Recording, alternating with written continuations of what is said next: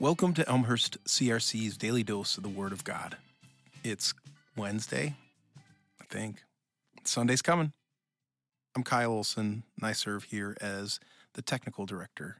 This week we'll be climbing the staircase of F A I T H with an emphasis on the letter I again, which signifies God's intentions.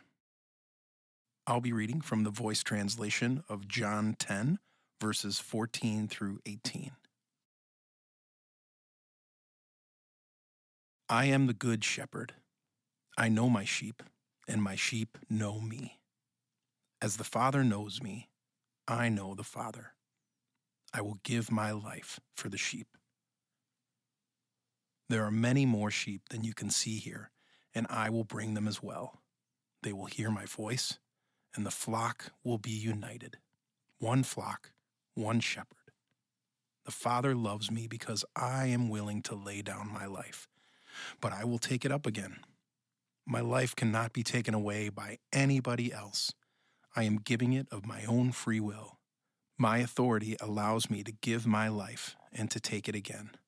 All this has been commanded by my Father. Let's pray. Lord, thank you for your word. Thank you for your shepherding and your guidance. Help us to know you better like you know us. And help us to know your Father, our Father, better as you know him. It is hard to consider laying our life down for your sake and for the sake of others. And it is comforting to know that you have the command and the authority to bring us back, Lord. When you return, the promise of your resurrection to bring us back with you, and that we will all be reunited. It's hard to imagine that amount of glory and love.